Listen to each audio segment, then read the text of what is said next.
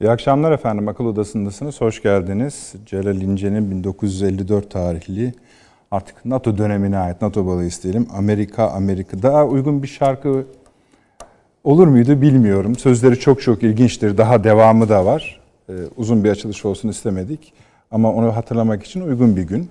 Efendim, dün akşam e, ABD'de bir ayaklanmaya şahit olduk. Bunu biz de söylemiyoruz. Amerika'nın seçilmiş başkanı Biden çıktı dedi ki bu bir protesto hareketi değil bir darbe girişimidir, ayaklanmadır dedi. Şekle baktığınızda da görünen tablo tam olarak odur. Bunun başarılısı başarısızı diye bir şey yok. Dün Amerika'da yani şöyle söyleyelim sadece Amerika'nın değil dünya demokrasisinin merkezi olarak gösterilen Amerika Birleşik Devletleri Kongresi neredeyse düştü. Yani eğer şekil şartı arıyorsanız protestocular ya da şimdi onlara terörist diyorlar, teröristler genel kurul salonuna girdiler. Meclis başkanının koltuğuna oturdular. O da yetmedi. Parlamenterler, parlamenterlerimi temsilciler e, meclisi üyelerinin, senatörlerinin odalarına girdiler. Ayaklarını uzattılar. Bunu Amerika durduramadı. Ya da durdurmadı. Onu bu akşam biraz konuşacağız. Ee, dahası daha da üste çıkarak bunu gerçekleştiren ya da gerçekleştirmeyi deneyen kişi bizatihi hali hazırdaki Amerika Birleşik Devletleri Başkanı'ydı. Bunun başarılı olma ihtimali vardır, yoktur, amaçlanan neydi bunların hepsini bu akşam konuşacağız ama bu tür bir şey başladığında aslında ufak tefek kırılmalarla iş bambaşka bir seviyeye erişebilirdi. Mesela eğer e, Washington DC'deki bu olay kritik bir takım eyaletlerin meclislerine sıçrasaydı ne olacağını kestirmek zor. Yani belki de ciddi ciddi bir yırtılma yaşanacaktı. Olayların tamamında Pentagon'u neredeyse hiç duymadık. Nerede duruyor, ne yapmak istedi, yani olaylardaki pozisyonu neydi? Mesela e, askeri birliklerin bölgeye sevk edilmesine ilk önce karşı çıktı, sonra izin verdi. Bunların hepsi konuşulması gereken önemli olaylar.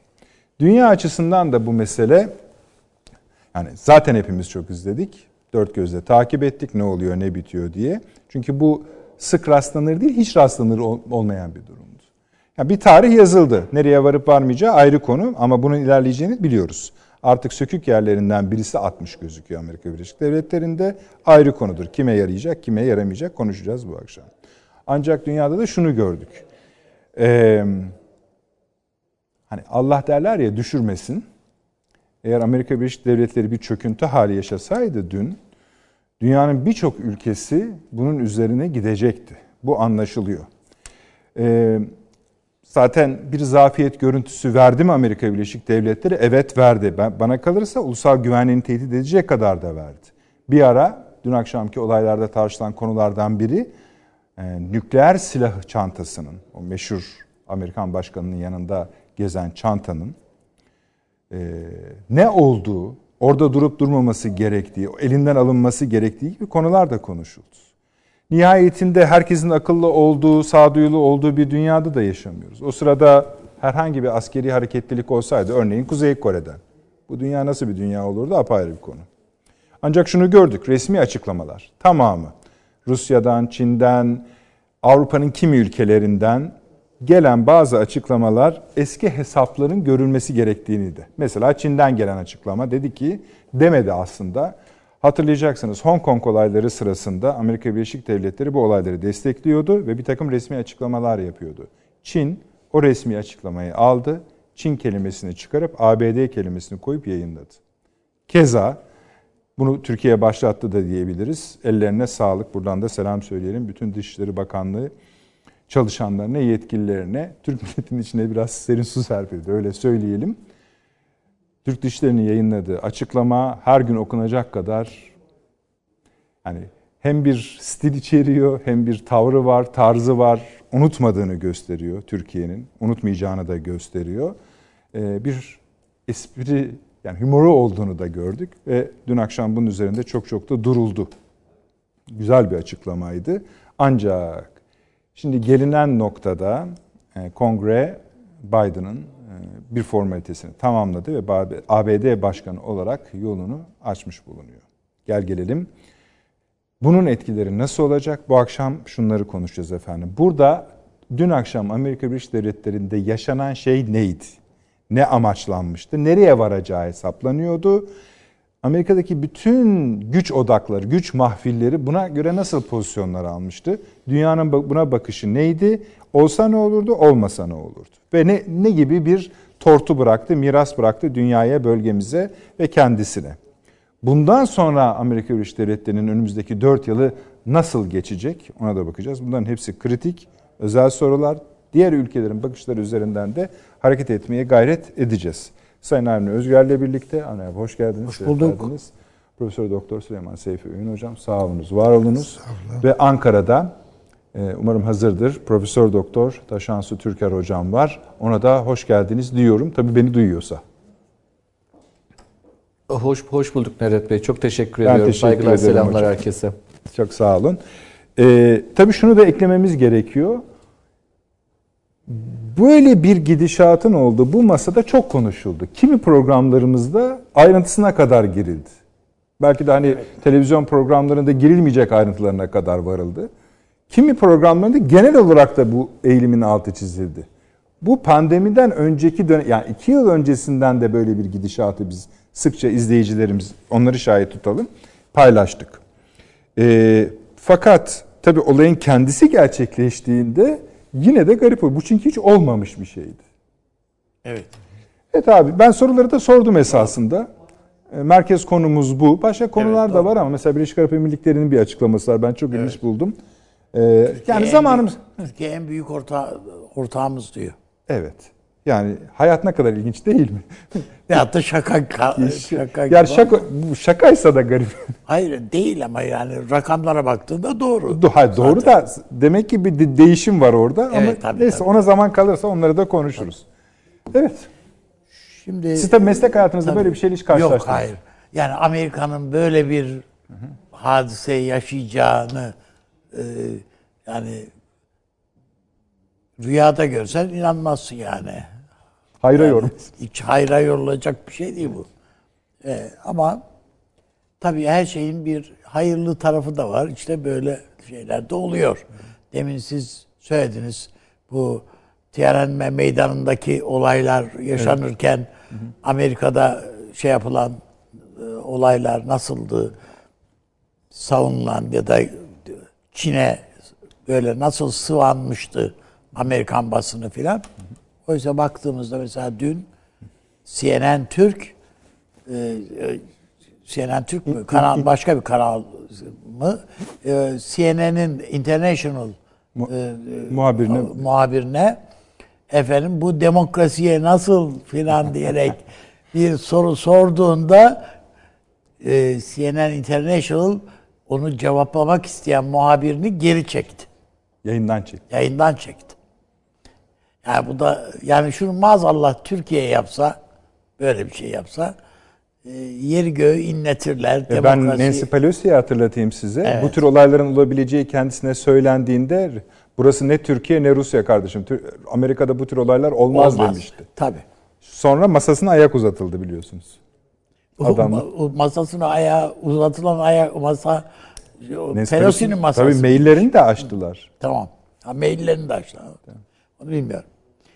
Şimdi esasında bir girizgahı şöyle yaptınız. Biz bu masada bu Amerika nereye doğru gidiyor diye çok konuştuk. Yani kendi derdimiz üzerinden yani, çok merak evet, ettiğimiz kendi, yani, ki, yani, yani, bu adamın, bize... yani adamın romatizması bizi ağrıtıyor.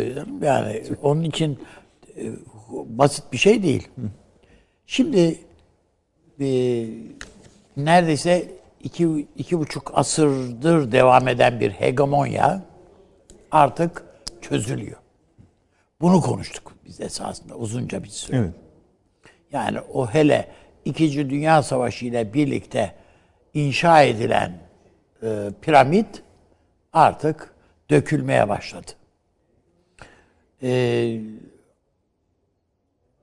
Amerika'ya gidip gelen bütün dostlarımızın hepsinin bizlerin de dahil yani anlatabil izlenimleri odur ki Amerika'da altyapı diye bir şey yok. çökmüş vaziyetteler. Ee, bunu söyleyen biz böyle yani bizlerin tespiti manasında gözlem dışarıdan turist gözlemi diye değil. Trump söyledi zaten bunu. Her şey çökmüş vaziyette. Sistem çalışmıyor. Yollar kötü, trenler kötü. Güvenlik her yerde kötü. Yani uçaklar bu dahil. Tamamını yenilemek zorundayız. Ve bu da büyük para işi. Böyle az buz şey değil falan diyerek. Yani Amerika'nın sadece para basarak ayakta duruşunun bir boyutu bu. Yani bir o Amerikan rüyası dedikleri tablo 1960 sonrası bitmiş vaziyette. Sona ermiş vaziyette. O rüya bitmiş artık. Kabusa dönmeye başlamış. Dö- dönmeye başlamış da nedir derseniz bu özellikle şey Nixon ve Reagan sonrası. Yani işin içine Çin'i katalım ya bu böyle hani Tayvan'la bu iş gitmiyor yani deyip Çin'i de acaba sistemin içine alsak bizden de çok iyi alıcı işte müşteri olur yani bize filan düşünceleriyle. Ki Nixon Amerikan tarihine gelmiş geçmiş en antikomünist e, sağcı Figürlerden başkan idi. Ama yani e, o kadar bir şöyle kör ideoloji ki e, Brzezinski değil mi? Brzezinski. 11 Eylül sonrası yapılan bir röportajında diyorlar ki yani tamam da bu bu işler şu kadar bin insanımızın hayatına mal oldu işte bakın bu ikiz kuleler filan diye. Brzezinski diyor ki Sovyetler Birliği'ni yıktık. 3000 kişinin ne önemi var ki diyor.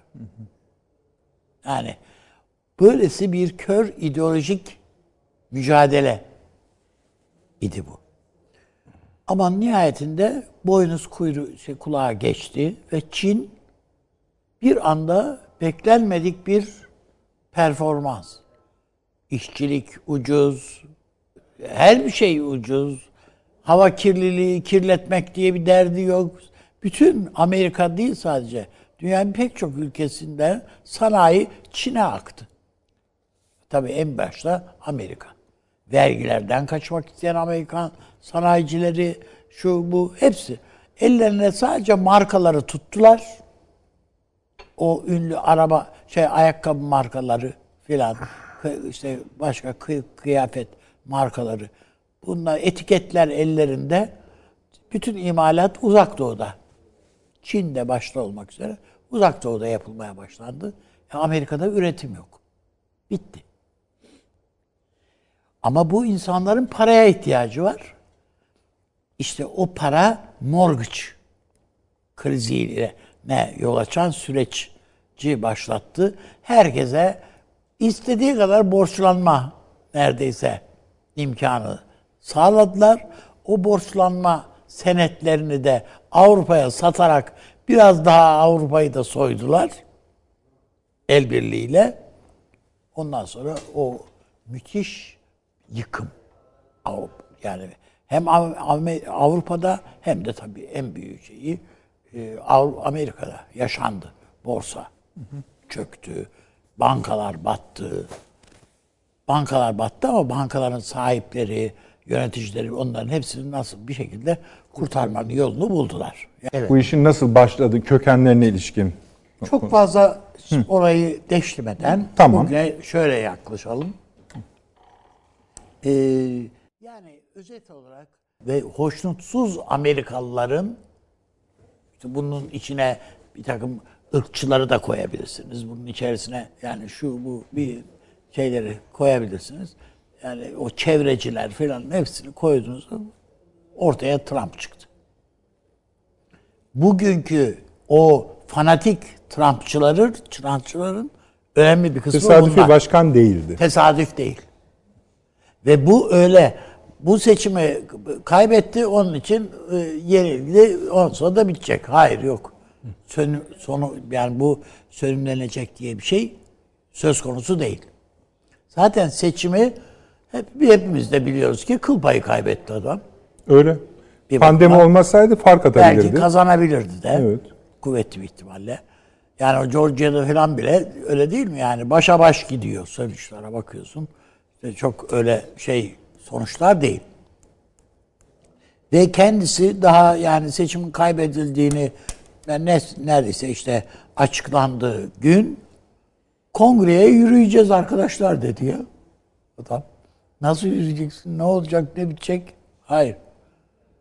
Ve basına da sızan o e, valilerle yaptığı konuşmalar değil mi? Şu kadar oy lazım bana getirin falan diye. O yeniden sayımlar sırasında filan filan. Bakıldığında ben bunun ve nihayetinde dedi ki yani daha bu işin başındayız. Yeni başlıyoruz bu mücadeleye. Bu demektir ki e, Cumhuriyetçi Parti'nin içerisinde bir parçalanmanı bunun ikinci perdesinde böyle bir parçalanma yaşanacak.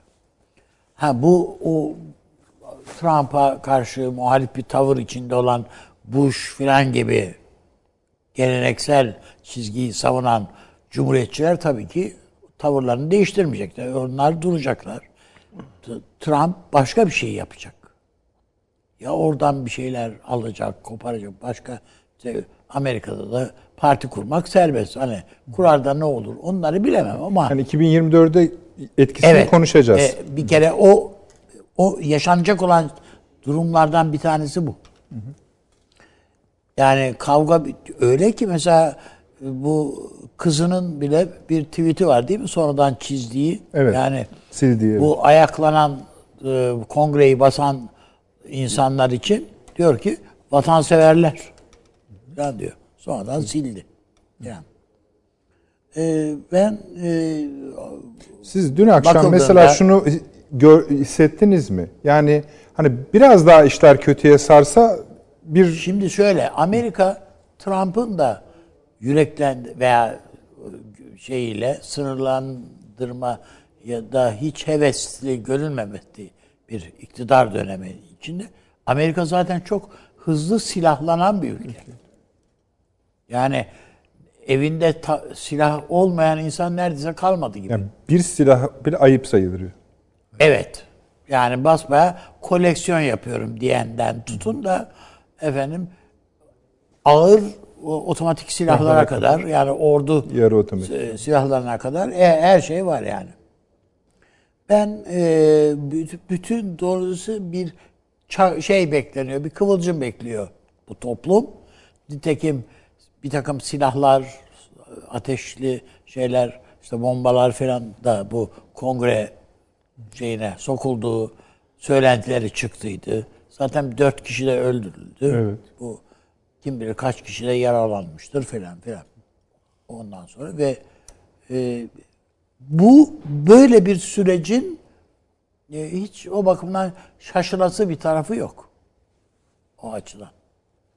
Amerika'nın nasıl bu kadar hazırlıksız olduğunu veya olabileceğini hiç ben düşünmüyordum.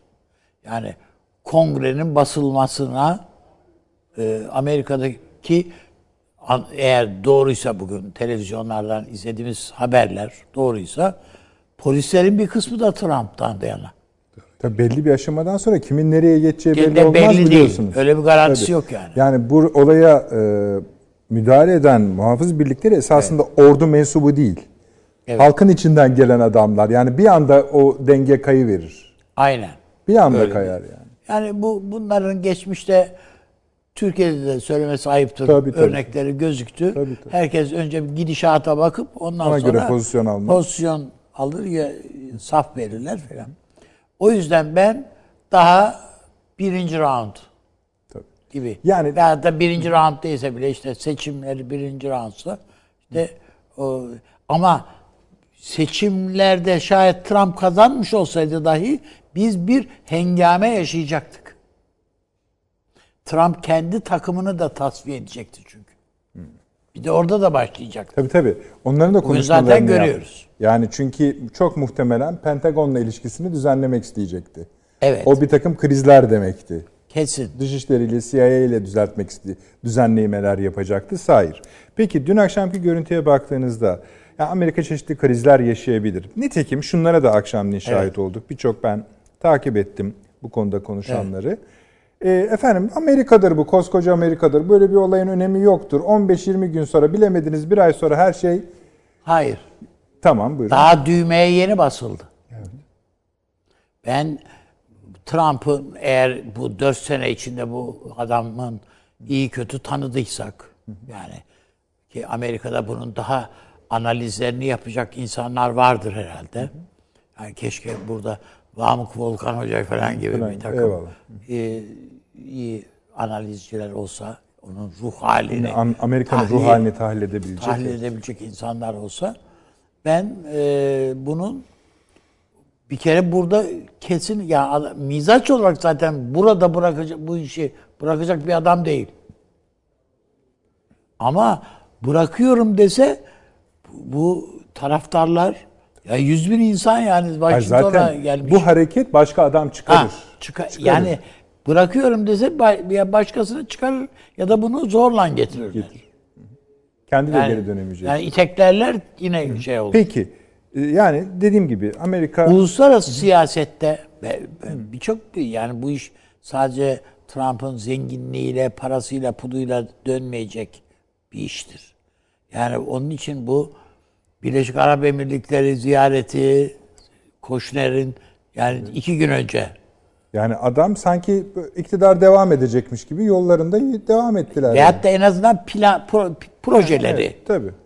devam edecek. O siyasi projelendirmenin devam edeceği gibi bir ha- şey var. Yoksa yani böyle bir tablo önündeyse sen Suudi Arabistan prensiyle filan ne yapacaksın ya oturup da? Yani git çiftliğinde otur acaba ya otur kayınpederinle efendim baba ne yapsak artık filan onları konuş. İşte filan o, o tür şeylere bak. Ben öyle olduğunu zannetmiyorum. Bu işin, bu mücadelenin finansmanı da dahil olmak üzere birçok şeyin hesabı yapıldı, yapılıyor gibi geldi bana. Yani muhtemeldir ki çok ciddi bir gediği medyada yaşadığını gördü. Onun için yeni medya olabilir. mesela Amerika'da Amerikan bir da- takım basın organları el değiştirebilir. Yani, Yani Amerikan basınında dün akşam gözlediğimiz şey hakikaten şaşırdıkları. Onların Evet. şaşırmasına da ben şaşırdım. Olayın kendisi tabii ki de yani bizim de şaşırdığımız bir şey ama hani büyük yani bir şeyin geldiğini görüyorduk. Geldiğini görüyorduk ve onu izah etmeye çalışıyorduk. Yani elle tutulur hale getirmeye çalışıyorduk. Bizim ve dünya için daha çok. Ama onların da sersemlediği dün akşam ortaya çıktı. Çözemediler bu, çünkü. Bu, bu boyutta beklemiyor. Diyorlar. kimse. Yani bir ayaklanma boyutunda. Yani bütün dünyaya racon kesen, demokrasi raconu. Sen seçimleri yanlış yaptın. Sen efendim seçilmiş idareye hükümeti teslim etmiyorsun partiye. Değil mi? Güney Amerika'ya e, çektikleri zılgıtların çoğunun altında bunlar yatıyor zaten. Öyle değil mi? O Maduro'lara falan. Yani niye bağırıyordunuz o zaman onlara? Veya Afrika'da kimi de ülkelere böyle e, şey yaparken, çemkirirken neye dayanarak çemkirir? Bunlara dayanarak. E sen aynısını sen yapıyorsun. Daha ağırını yaptın hatta. Onun için e, Amerika'nın bundan sonra kimi ülkeleri değerlendirirken en azından bu e, oradaki sivil toplum kuruluşları değil de işte bu siyaset analizcileri diyelim ki o kriz grup filan gibi bir takım e, yapılar bunların herhalde insanların yüzüne bakacak hali olmaması icap eder.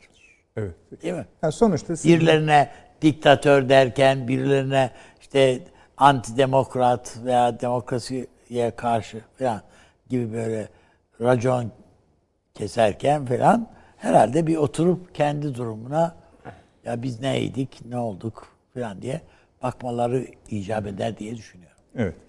E, Sonuç olarak söylediklerinizin hülasasını belki şöyle tek cümlede toplayabiliriz. Kumaşta bir erime vardı ama siz dün akşam dikişin Yırtıldı, evet. Yani dikişin attığı yeri görüyorsunuz. tabii, tabii. Böyle bir düzenli dönem olsa da bunun önümüzdeki yıllarda devam edeceğine ilişkin kanaatiniz var. Kesin. Artı hı hı, bizim- Kesin. Bitti artık. Diğer Bu ülkelerde çünkü hı hı. biz sadece biz görmedik. Bunu Avrupa'da gördü. Tabii ve kaygılandılar. Tabii. Ve Telaş onun için. Trump'a Tabii, saldırıyorlar. onun için şey yapamıyorlar da yani bu artık Biden'ın da toparlayacağı bir şey değil. Ben- Toparlayamayı bence ona da bir mesaj belki bir- bilmiyorum sizler Hepsi değinirsiniz. O da bir mesaj almış olmak lazım. Şimdi bizdeki şey şuradan biz e, bu AK Parti döneminde kendimizi bu Amerika'daki çözülmeye çok hazırlamıştık. Veyahut da anti Amerikan Ruh daha yüksekti. ta- yüksek Türkiye'de. tahlillere zihnen. Haklı ya da haksız.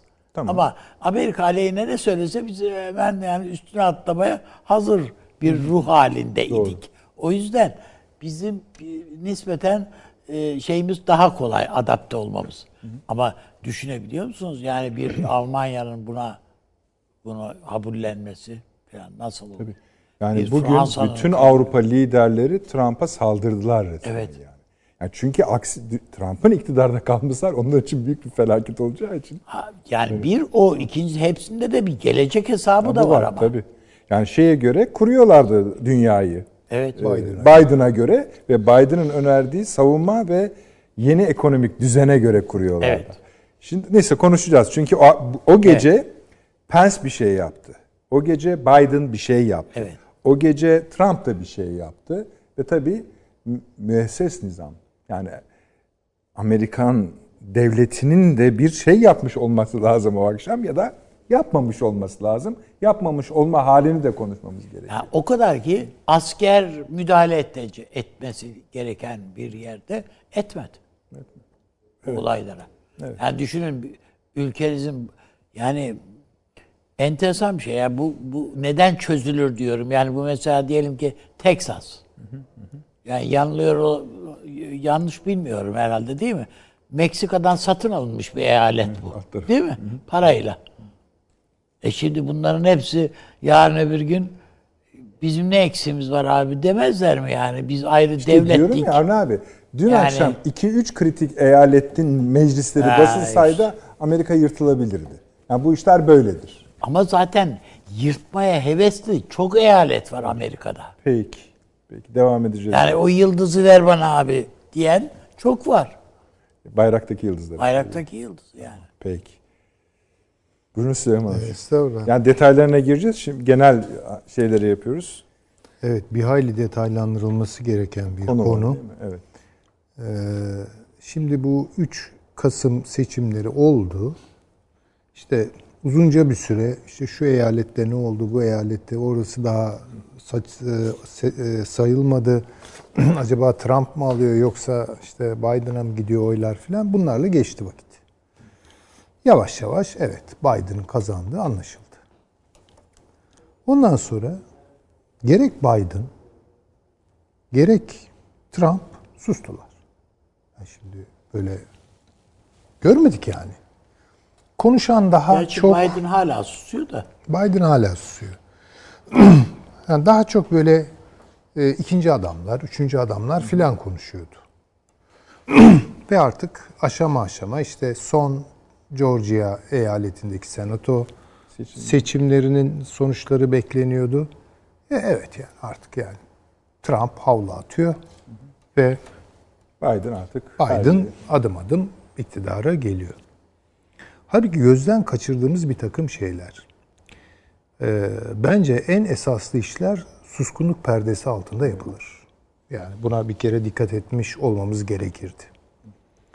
Şimdi şöyle bir geçmişe doğru tarayınca e, Trump'ı beklenenden çok daha faal ve ön alıcı gördük. Yani şimdi ne yaptı Trump? Hatırlayalım. Birden bir atamalar zinciri Ve görevden almalar. lazım. ve görevden almalar zinciri.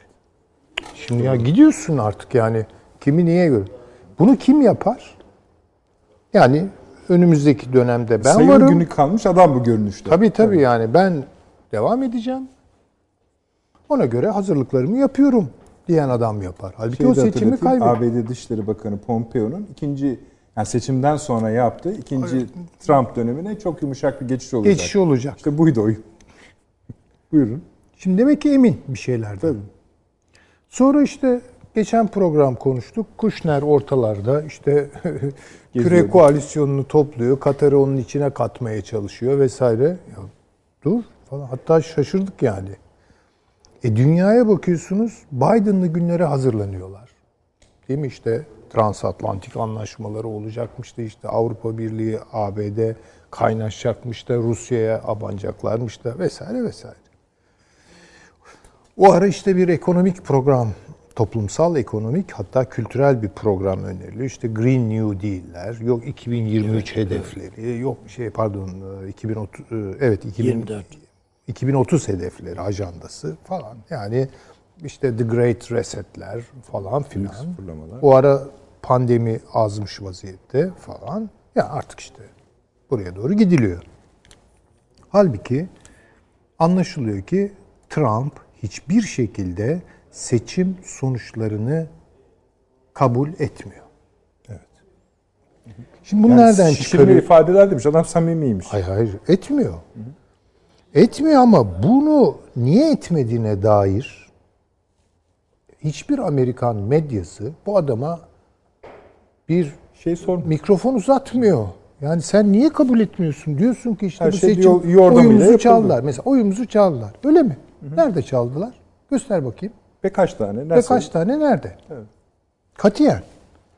Yani bunu Trump'ın hezeyanları. İşte yenilen pehlivan psikolojisi falan buraya yordular. Zaten Trump daima bir karikatür figür olarak Ezilmeye tescil edildi. Bunu da zaten medya yaptı. Amerikan ana akım medyası yaptı. Ve Trump işte Twitter kullanıyor. Adama bak Twitter kullanıyor. Halbuki adam Twitter'larda diyor ki ya sesimi duyuramıyorum. Yani Bu alanı Anlatabiliyorum. Ben de bu alanı kullanıyorum. Biliyorsunuz seyircilerimize öyle. Dün akşam Twitter Tabii ki. kesti Tabii. mesaj atması. Yani Twitter'da buna karşı işte önlemler alıyor filan. Neyse. Yani bilmiyoruz Trump niye bu seçimlere itiraz ediyor. Şimdi ben bu konuyla ilgili biraz Baktım diyorsun. baktım. Fevkalade somut gerekçeleri var. Fevkalade somut gerekçeleri. Somuttan kastınız Yani görülebilir so- ve tabii, doğru tabii, anlamında tabii, mı? Tabii, Ha, onaylıyorsunuz yani. Ve bunların o sessizlik döneminde dosyalarını oluşturdu bu adam. Bu dosyalar var. Mesela ne? Şimdi adam diyor ki ya ben diyor geçen seçime göre 60 milyon filan küsur bir oy almıştım. Bunu diyor neredeyse işte 80 milyona çıkıyor. Yani 75 milyon diyor. Hı hı. 75 milyon, 16 milyon.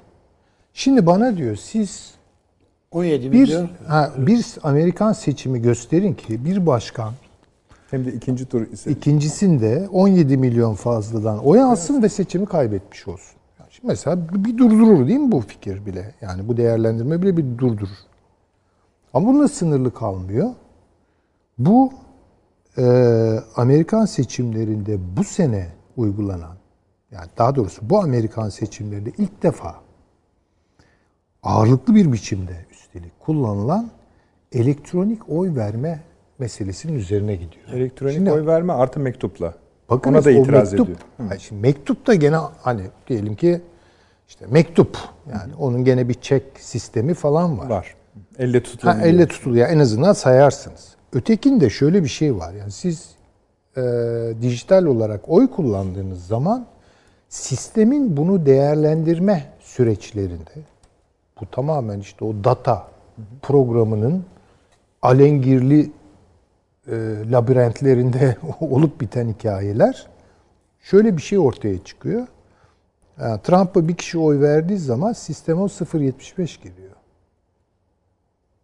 Yani bu konuda net şeyler var. Ya çöpten toplanan oylar var. Doğru. Yani ölmüş adamların oyları var kullandırılmış ölmüş adamlara. Şimdi bunlara baktığınız zaman bunlar ispatlanabilir şeyler ama. Bununla ilgili de Trump ve ekipleri sessiz ve derinden bir çalışma yürüttüler. Yürütmüşler. Yani yapılan değerlendirmelerden bunu görüyorum. Ve bunları dosyalaştırmışlar. Ve bu dosyaları mahkemelere sunuyorlar. Ve mahkemeler bu dosyaları görmezden geliyor. Şimdi Trump'ın içine düştüğü durumu görüyor. Yani şöyle anlamayalım. Ya Trump kaybetti. Mızıkçılık E, yapıyor. e yani mızıkçılık yapıyor. İşte benim oylarımı çaldınız. Bu boş bir laf değil oylarımı çaldınız. Yani bunun arkasını doldurabilir. Ha bunlar tartışılır. Yani en azından tartışmaya değerdir. Ama vahim olan bunların tartışılabilir görülmemesidir. Ve burada da hukukun kullanılmasıdır. Yani yargının kullanılmasıdır. Şimdi Trump bunu nasıl karşıladı? Müthiş bir tweet network üzerinden bütün taraftarlarına aktarıyor. Yani Washington'a gelen adamlar ya bizimki kaybetti lanet olsun gidelim hınç çıkaralım diye gelmiyorlar. Onlar hakikaten O hakkı savunmak için. Evet. Yani bu seçim teknolojisi ulusal iradeyi çarpıttı. Nitekim işte gelen bilgiler, kendi aralarındaki konuşmalar vesaire yazışmalar bu kamuoyunu hazırladı ve oraya götürdü. Yani Trump'ı bir tweetle Trump bir sürü adam topladı. Kaç rakam nedir oraya giden kalabalığın? Yüz bin kişi işte, E, öyle ya yüz bin söylüyorlar. kişi abi ve Amerika'nın her yerinden. Yani bunu bir milyon da yapabilirdi. Biz biliyoruz ki Martin Luther King bir milyon kişiyi topladı. Aynı e, meydanda Amerika'da şey değişti. E, yani yasalar Medeni değişti. haklar yasası. Medeni şey, haklar yasası. çıktı hocam. Yani kolay, kolay iş değil bu. Dolayısıyla Trump bu işi bırakmayacak. Ve diyor ki ben son tahlilde bunu kazanacağım. Yani bunun mücadelesini bayağı. Şimdi Trump bu mitingi e, hazırladı. Trump'ın kontrolünden çıktı. Yani o işte kongreyi basmalar Zaten o vesaire. hesapta olan bir şeydir hocam. Bence Trump yani o kadarını- insan- bu kadar insanı toplayıp Şimdi bakın, kontrol edeceğini Yani zannetmek sonraki Trump'ın açık yumuşak açıklamaları korkma hali mi Yok yoksa hayır korkma değil. canım yani ya, en şimdi bakın ben sonuçta Trump kendisinin suçlanacağına Tabii ilişkin ki bir takım şeyler var. Yani dedik kardeşim ben işte mitinge çağırdım. Demedim ki gidin kongreyi basın. Evet. Onda da bazı dedikodular var. Onlara da dikkat edelim. Yani bir takım provokatörler hak hatta bazı kaynaklara göre bu antifaşist e, şey var ya Evet. e, zemin onun militanlarının tarihçi rolü oynadığı yolunda da iddialar var. Yani bir takım böyle ah- Hocam tabii o kızıl derili kıyafetleri giyip bilmem İşte ne artık böyle nedir yani, o tiyatro işi şeyi gibi Ama çıkan Trump- tipler evet e, onlardır. onlar var. yaşamlarında da öyle olabilirler onlara. Ee, Trump bu sonuçtan rahatsız değil ama. Yani tabii ki niye yaptınız falan diyecektir ama Galiba tam bu noktada yani mitingin, protesto gösterilerinin sınırı aştığı noktada bir Pence konuşmamız gerekiyor. ha ben bravo. Tam da şimdi oraya geliyorum.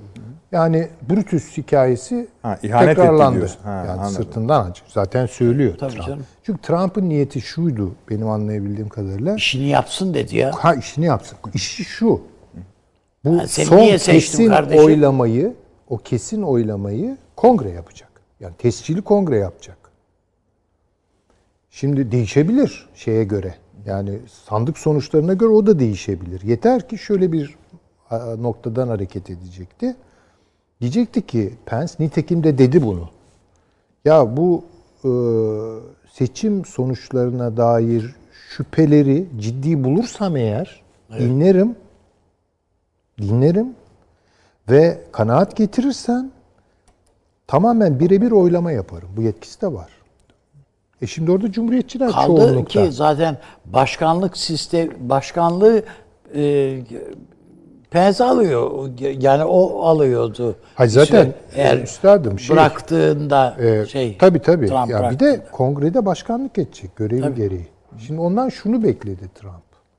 Ya dinle orada şikayetleri, Hayata geç. kale al ve Tek tek oylama. yeni bir birebir oylama yap. bir de kongre Cumhuriyet- basılmış hocam yani daha ne Hayır basılmadan evvel Evet. üstadım yani beklenen şey o. Bugünkü da Ha, şeyi ha bugün söylüyorum şey söyleme. Beklenti, Trump'ın beklentisi.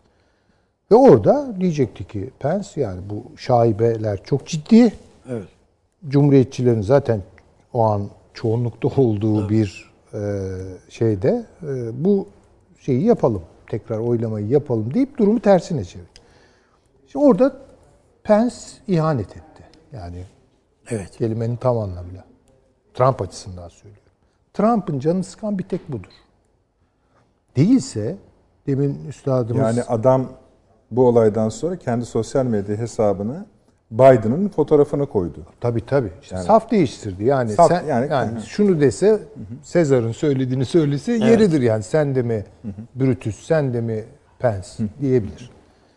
Ya bu ihanet bence kendi kendini. bitirdi. Hocam Artık özel adama- kalem müdürü bile adama ihanet etti, Etti yani tabii. şimdi. Yani sonuçta önemli değil ama bu Trump için bence. Trump Bence istediğini de. elde etti. Aksine bunu kullanacak bunu. Trump el istediğini elde Şöyle etti. yorumlar yapılıyor. Şimdi onu daha ileriki bölüme bırakacaktım ama yeri geldi.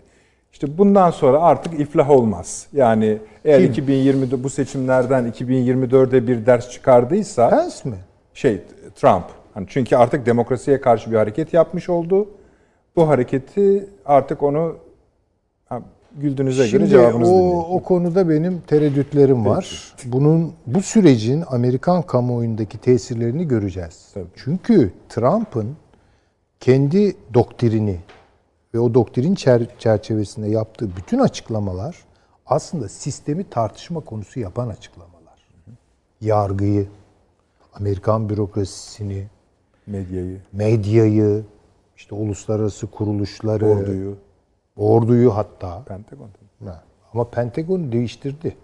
Yani önemli ölçüde kilit adamları koydu. Nitekim Pentagon'un ağzı değişti. Eğer bu, bu noktaya giderse Amerika biz müdahil oluruz dedi. Daha evvel öyle bir açıklama Öyle gelmiyordu.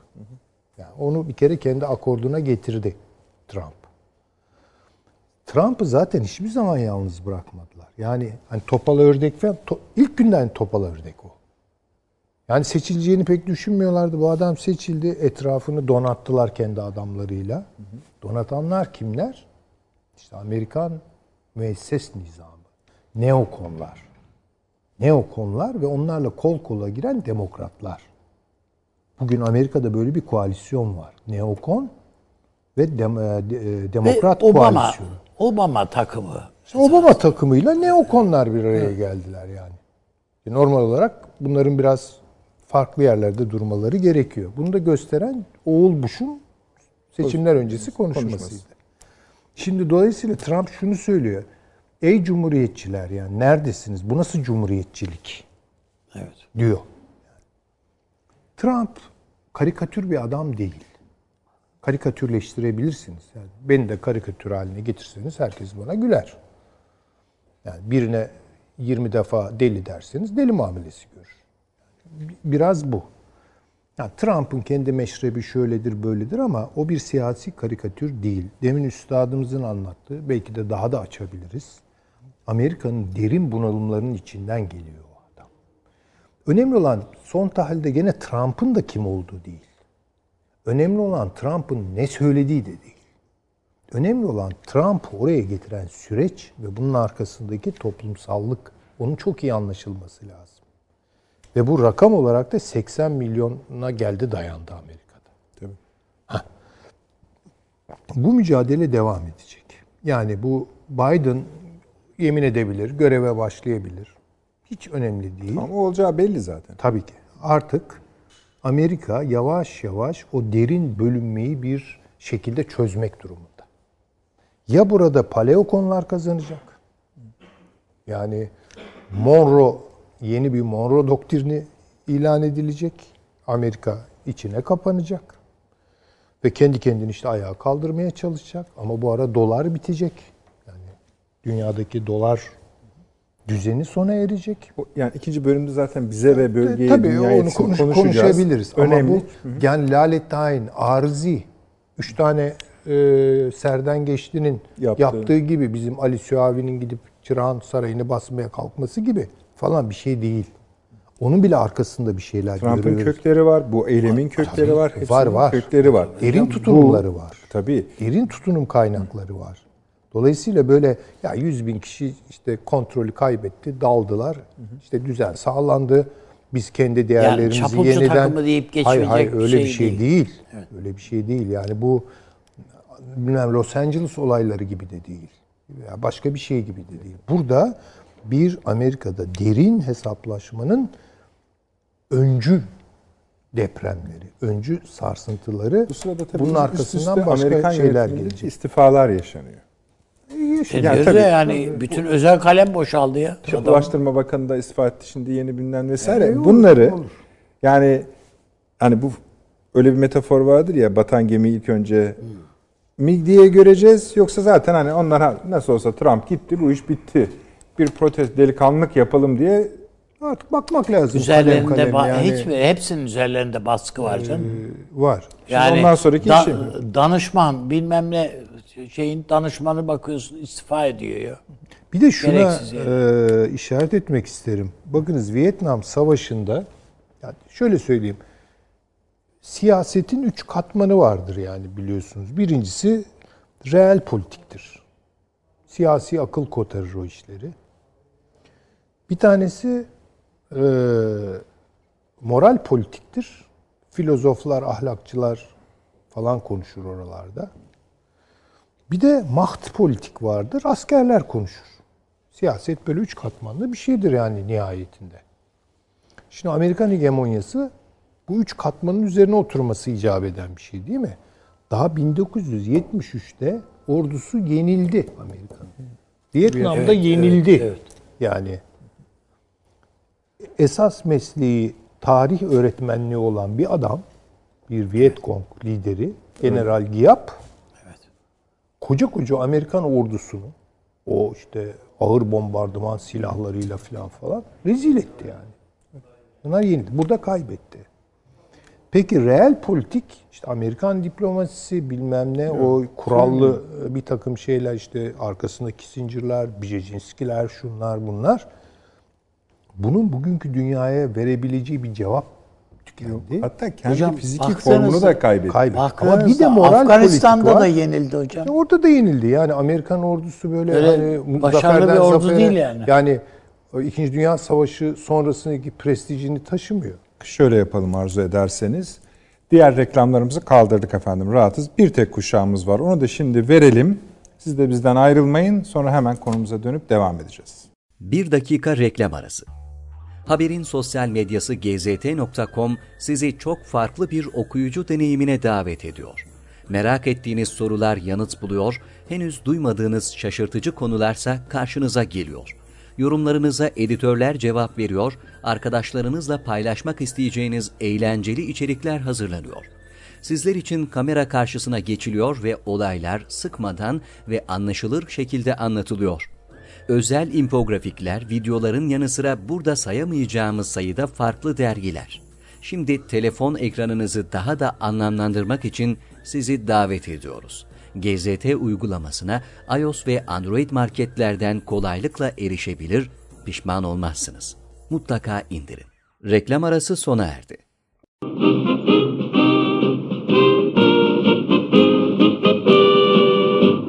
Amerika, Amerika, Türkler dünya durdukça beraberdir seninle hürriyet savaşında. Bir dostluk şarkısıdır, kardeşin yankısıdır. Kore'de olduk kan kardeşim. Akıl Odası devam ediyor efendim. Ee, iyi oldu Biden'ın konuşması. Hani konuşma iyi de anlamında söylemiyorum ama Tam da oraya gelmiştik zaten. biraz da oraya gelmiştik. Ee, şöyle yapalım. Taşans hocamız da çok beklettik e, Ankara'da. Onun da görüşlerini çok merak ediyorum. Süreci nasıl gördüğünü. Ee, ben bir iki şey sadece cümleyi size aktarayım öyle söyleyeyim. Bir ben bu tür bir konuşmanın bir başka ülkenin devlet başkanına saldırarak, sataşarak başlandığını ilk defa Tabii kötü. görüyorum. Ee, iki, bu hukuk adam yeni atadığı e, adamların lanse etme biçimine de belki bir iki çift laf söylerseniz. Bir de bu bize ne işaret ediyor? Yani bu olayların üzerine bunun konuşul, yani bunun yayılması. Bunu Bunu söylemek söylemiştim. Bir hani e, işte reel politik dediğimiz bir şey var. E, işte bir maht politik yani savaş siyaseti diyelim ona. E, onu da kaybetti. Diğerinde yönetemez hale geldi. Elinde bir Amerikan rüyası var ve Amerikan değerleri var. Bunu bütün dünyaya satıyor. Yani Diyor ki işte Türkiye sen yeteri kadar demokratik değilsin. İşte sen diyor şunu seçimleri yüzüne gözüne bulaştırdın falan. Şimdi bu da bitti. Yani moral. Şimdi bunun bittiğini kesinleyen bir konuşma yaptı bana kalırsa biraz önce Biden. Yani çok kötü bir konuşma izleyebildiğimiz kısmıyla Yani seçim- değerlendiriyorum. Seçim kazanmış bir adam Yok konuşması canım değil bu. öyle değil. Anladı işin ciddi olduğunu ve diyor ki ben sana karşı diyor yeni savaş alanını tahkim etmekle başlayacağım. Ee, önce o alanı da- sana bırakmayacağım. Yani hukuk mekanizmalarını sana bırakmayacağım diyor. Yani işte hakimlerin bunlar diyor çok namuslu adamlardır, çok dürüst adamlardır. E şimdi böyle bu biraz meyve pazarlamak, sebze veya pehlivan takdim etmek gibi bir şeye dönüşmüş. Bu hiç olacak iş değil.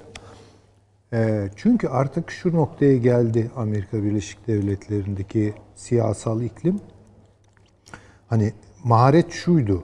İşte bu check and balance, üçler ayrımı, bilmem ne falan gibi yaldızlanan e, işlerin içinde e, hukukun üstünlüğü gibi bir şeye dayanıyordu. Yani hukuk bağımsız ve üstün olacak. Halbuki anlaşılıyor ki bundan sonra hukuk bir siyasal çatışma alanı. Yani Amerika Birleşik Devletleri'nde. Yani artık Amerika şunu diyemeyecek.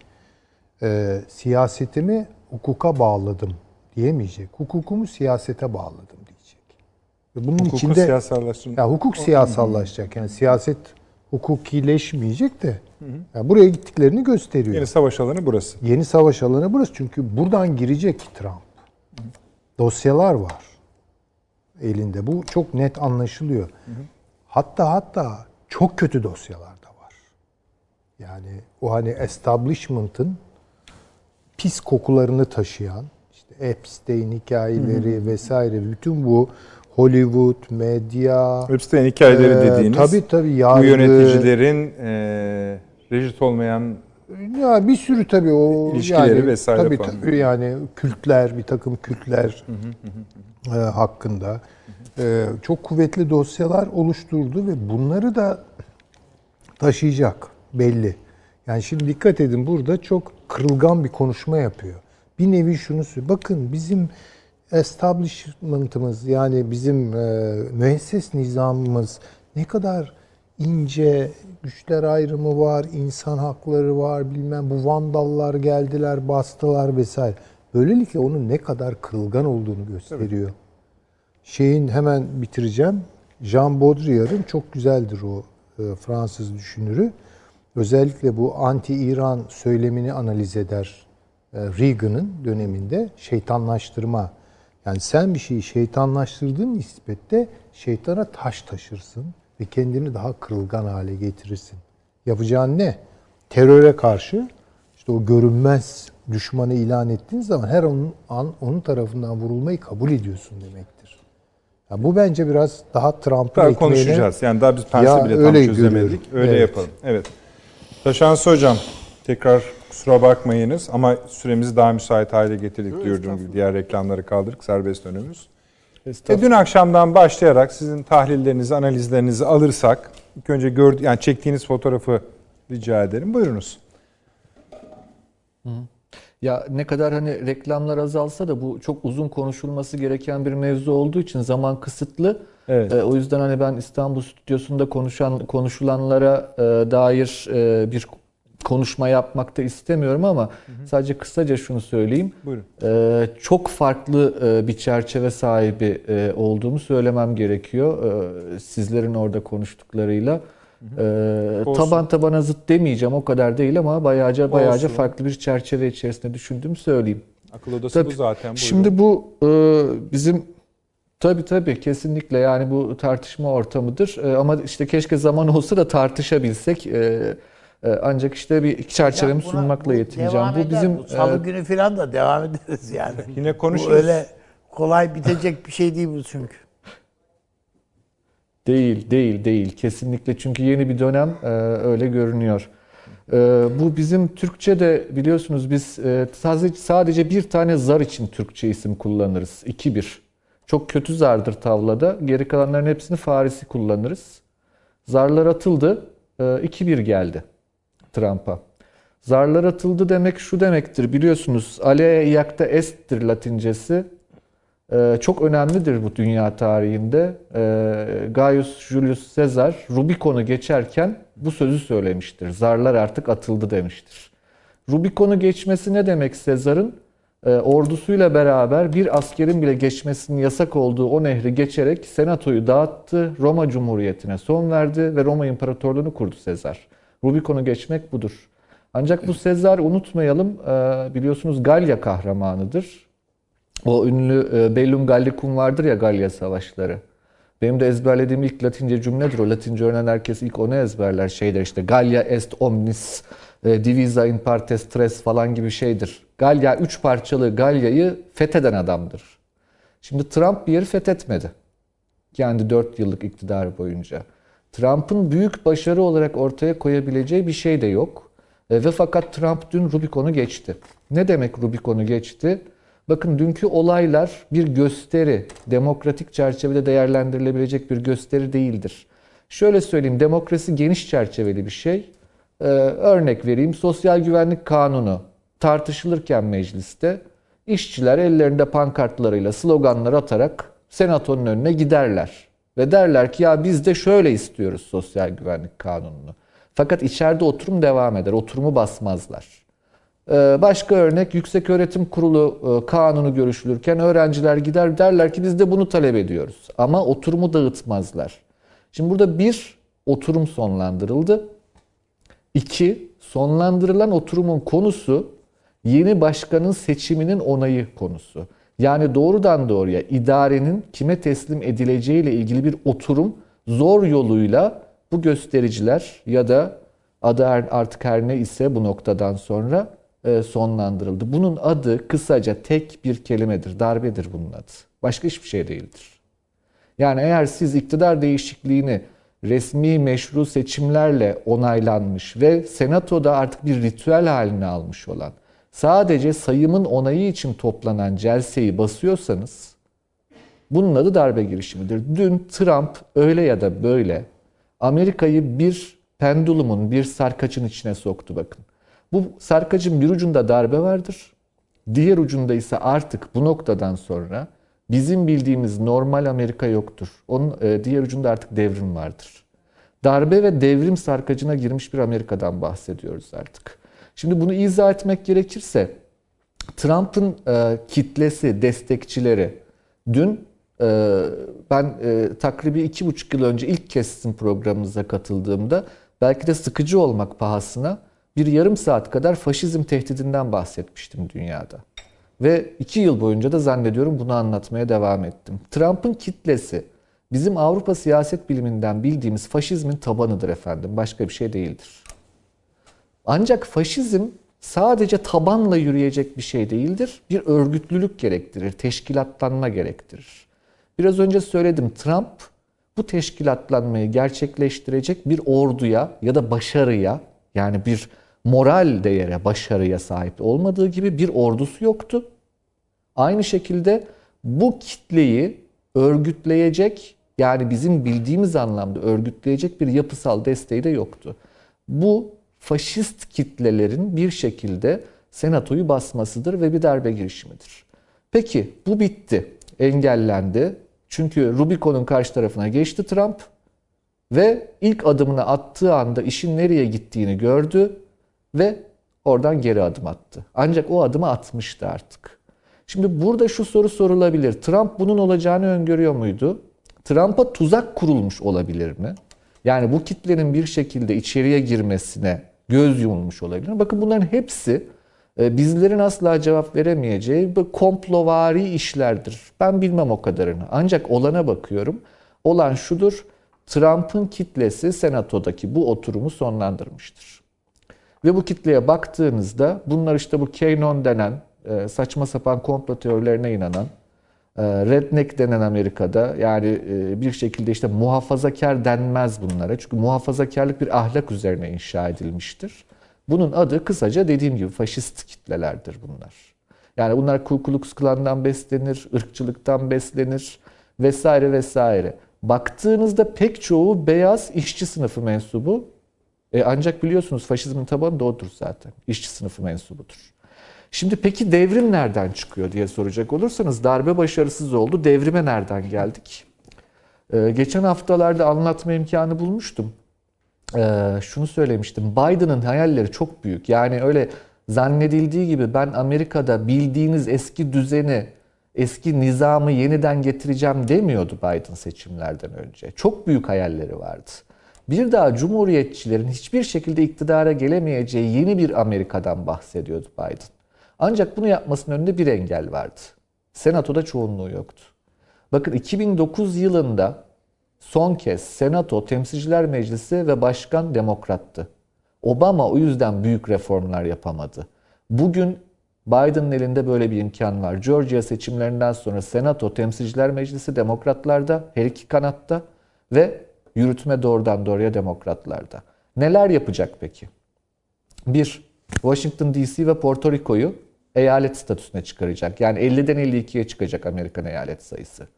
Bu Temsilciler Meclisi'nde ve Senato'da bir daha Cumhuriyetçilerin asla iktidarı alamaması demektir. İki, Yüksek Mahkeme çok önemlidir Amerika'da. Yüksek Mahkemenin üye sayısını 6 kişi arttırmayı planlıyor. Ve bunu becerirse eğer, bundan sonra Amerika'da artık Demokrat Parti'nin ee, özellikle Biden yönetiminin bu ekibin sadece Demokrat Parti'den bahsetmiyorum. Bu ekibin yani bunu Hillary Clinton'a, Madeleine Albright'a, Obama'ya doğru uzatın lütfen. Bu ekibin hayallerini gerçekleştirecektir. O hayaller devrimsel niteliktedir. Neden devrimsel nitelikte olduğu Amerikan iç siyasetine dair yani bizleri çok çok ilgilendirmeyebilir ama böyle. Bu artık yeni bir Amerika. Yeni sermaye sınıfına uygun, yeni toplumsal ilişkilere uygun yeni bir Amerika Yeni bir nizamdan bahsediyorlar. Yani şöyle bir şey düşünmeyelim ne olur. Biden biraz önce mesela yaptığı açıklamalarda hukuktan dem vurdu, işte e, güçler ayrılığından dem vurdu. Bunların hepsi çok güzel yani her biri alkışlanacak sözler. Ancak burada kurulacak olan Amerika bundan 20 yıl önceki Amerika değil. Bu Kennedy'nin Amerikası değil, Nixon'ın Amerikası değil, Bush'un Amerikası değil. Yeni bir Amerika geliyor. Ve bu yeni Amerika'nın gelebilmesi için bir şey eksikti Biden'ın elinde. Sadece bir şey eksikti. Seçimi kazanmıştı, iktidara gelecekti. Temsilciler Meclisi ondaydı, Senato ondaydı. Ancak köklü değişiklikleri, değişiklikleri yapmak için moral üstünlüğü yoktu. Dün Sayın Trump, Sayın Biden'a bu moral üstünlüğü teslim etti. Başarısız bir darbe girişimi demek, karşı tarafın ziyadesiyle güçlenmesi demektir. Biden'ın artık önünde hiçbir engel kalmadığı gibi fiziki olarak yani Temsilciler Meclisi Senato gibi aynı şekilde moral üstünlüğü de ele geçirdiğini ve yapılacak olan dönüşümler için kimsenin ses çıkaramayacağı bir noktaya geldiğini söylememiz mümkün. Peki bu sadece Amerika için mi geçerli? Ya da Amerika'da bunları Biden yaptığı zaman efendim Trump'ın destekçisi olan takribi %25 bakın yani 75 milyon Trump'ın aldığı oyun dün olanları desteklediğini sakın öyle bir yanılgıya kapılmayalım. Trump'ın oyu %25'tir Amerika'da. Yani o %50 cumhuriyetçi desek onun yarısıdır. Geri kalan %25 ise Avrupa terminolojisiyle konuşacak olursak merkez sağı temsil eder. Dolayısıyla bu tarz uç hareketlere, bu tarz e, Fransızca derler ya sankülot yani baldırı çıplak diye çeviriyoruz biz Türkçe'ye. Bu tarz baldırı çıplaklara yol verecek bir kitle değildir geri kalan %25'lik kitle. Peki ne olacak? Amerikan iç siyaseti çok parçalı bir yapıya doğru gidebilir. Ancak demokratların çok çok büyük bir zafer elde ettiğini, bu zaferin sadece bugün için geçerli olmadığını, bundan sonraki birkaç seçim için de geçerli olacağını aklımızda tutmamız gerek diye düşünüyorum. Bakın bu bir konjonktür, yeni bir konjonktür kuruluyor şu an Amerika'da. E, geri kalan %25 ne yapar? Efendim iktidarın yani gücün, o fi, fiziki gücün hegemonya yaratma kapasitesini küçümsememek lazım. Bu işte Keyno'ndur, şudur, budur, Trump'ın destekçilerinin bu şekilde güçlenebilmiş olmalarının birinci sebebi ve biricik sebebi Trump'ın iktidarda olmasıydı.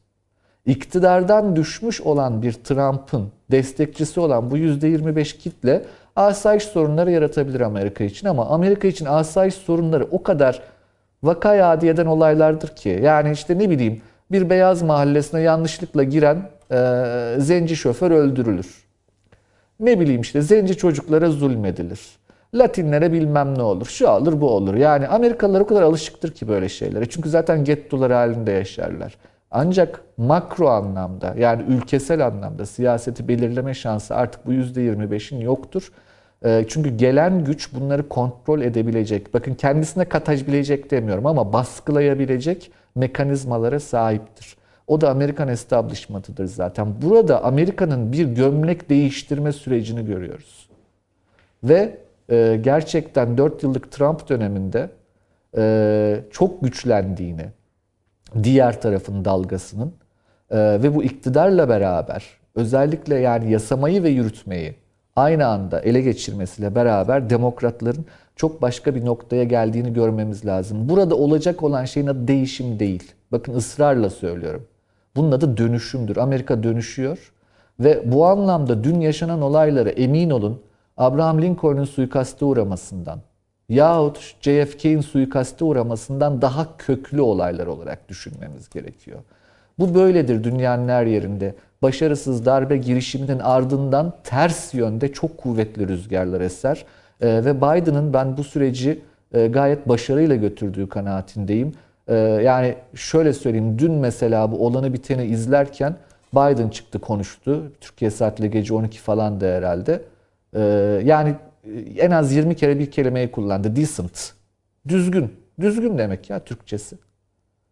Düzgün İngilizce konuşan kendi dilini. Düzgün hareketlerde bulunan beyefendi, hanımefendi vesaire. Ve bakın Amerikalılar bunu özledi. Artı başka bir şey bu noktada bence mutlaka oraya bağlamamız gerektiği kanaatine bu Amerikalıları ilgilendiren süreci. Beni çok da ilgilendirmiyor işin açıkçası. Ancak burada Amerika'da böyle bir güç yığılımının dünyaya dair bir tahayyülü olduğunu ve o tahayyülün bizi çok çok yakından etkilen, e, etkileyeceği kanaatindeyim ben. Bizi derken sadece Türkiye'yi değil, geri kalan tüm dünyayı. Bakın biraz önce seçilmiş devlet başkanı doğrudan doğruya başka bir devlet başkanının adını zikretti. Bu artık iki dünya var demek. Bu şu, bir şunu söyleyecekler. Amerika gibi bir ülkede bile demokrasi ne kadar da kırılganmış. Amerika gibi bir ülkede bile demokrasiye sahip çıkmak bu kadar zor ise eğer bizim sizi daha iyi kontrol etmemiz gerekiyor. Bakın bu meşru argüman üretme konusunda e, Batı'nın e, kapasitesini asla küçümsemeyin lütfen. İnanılmaz derecede bir moral üstünlük sağlayacak meşru argümanlar ürettiler ve dünyayı demokratlar ve gayri demokratlar olarak ikiye bölen ve bu çerçevede herkesin yerini almasını isteyen ve buna ilk başta da büyük ihtimalle Rusya'dan başlayacak bir Amerika'yı ve çok hızlı başlayacak bir Amerika'yı izleyeceğiz. Zannedildiği gibi Amerika iç siyasetine gömülüp işte 1-2 yıl kalmayacak. Ben size söyleyeyim yani benim öngörüm 20 Ocak'ta göreve başlıyorsa 21 Ocak'ta bu işler başlayacaktır.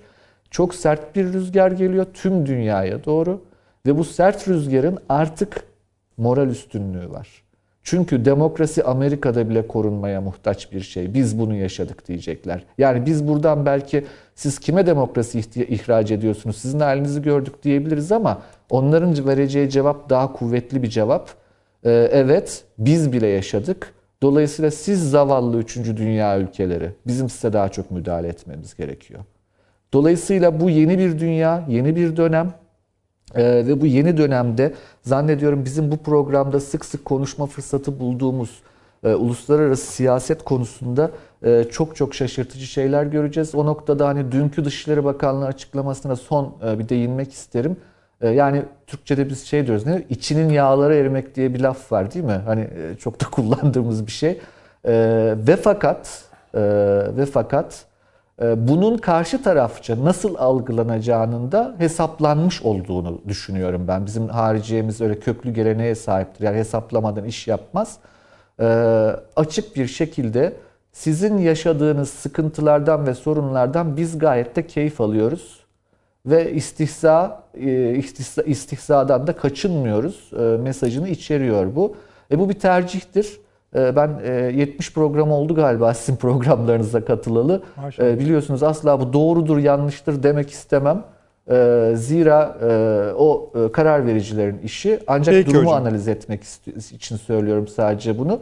E, bunun e, sizin de açılışta söylediğiniz gibi e, karşı tarafça nasıl algılanacağı yani Çin'le beraber bu açıklamanın aynı şekilde yapılmış olduğunu da e, tespit etmek gerekiyor. E, bu bir tercihtir. Türkiye'nin yapmış olduğu bir tercihtir diye düşünüyorum. Peki çok teşekkür ederim. Yine size geleceğiz hocam ama çünkü söylediklerinize eminim Süleyman Hoca'nın ve Avni Bey'in ekleyecekleri sayı ya da karşı çıkacakları e, olabilir. Ama ben bir iki şey danışmak Ben isterim şey- size. Ben de bir şey sormak istiyorum yani. Tamam, hocama. tamam ama.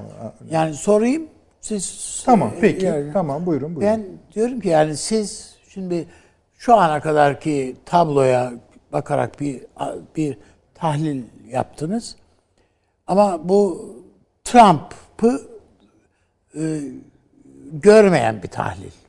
Biden üzerinden bir değerlendirme bu. Trump sizce havlu attı veya atacak e, ve defteri kapatıp dürüp işte işte Arizona'da mı nerede onun çiftliği bilmiyorum. Yani Her yerde var. işte bir yerlerde vardır. Oraya mı çekilecek? Yani bitti mi bu iş? Tamam. Ha, ve sadece tabii sizin tahlilinizde sadece Trump için değil Cumhuriyetçi Parti için de bitti defter Tabii. kapandı. Tabii ben bir daha, bir daha yok. belirtecektim zaten. Şimdi Mu? sen- Diyorsun. diyor Avni Bey. Vereceğim söz. Yok hayır ben hani Heh, tamam. Ee, Taşansı hocam onları da yani şunları da birincisi Buyurun. yeni bir nizam ve yeni bir ABD dediniz. Peki bunu biz de zaman zaman bahsediyoruz. Bunu biraz daha tarif edebilir misiniz? İki, e, E, aha. birkaç seçim daha demokratlar kazanır dediniz. Ya bu kayda geçmiş oldu. Kaz- Yani bizim için çok önemli değil kimin kazandı ama kayda geçmiş oldu. Rusya'ya ilişkin tahlilinize baştan sona katılıyorum. Yeni de değildi ama Bismillah konuşmasında dünkü olaylardan sonra bunun yapılmış olması artık hani dünyanın nereden yırtılacağına ilişkin bir fikir veriyor ve bu, bu bizi çok ilgilendiriyor. Çok ilgilendiriyor. Bunu ayrıca konuşmak gerekiyor.